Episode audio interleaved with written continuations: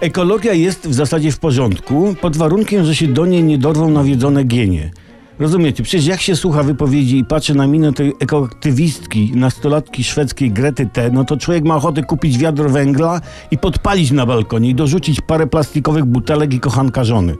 No nie tak dawno taka hiszpańska ekoweganka znana jako Mythical Mia postanowiła uwolnić króliki z fermy w Hiszpanii i jej akcja zakończyła się masakrą i ponad 90 zwierząt zginęło w męczarniach. No lepiej by już zrobiła, gdyby te króliki zatłukła pałką czy puściła na cały regulator jakiś niemiecki metal. No, zwierzęta mniej by cierpiały.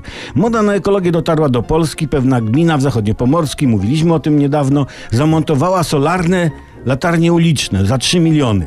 Ale taka lampa, by świecić przez całą noc, potrzebuje następujących po sobie czterech dni słońca w listopadzie, nie?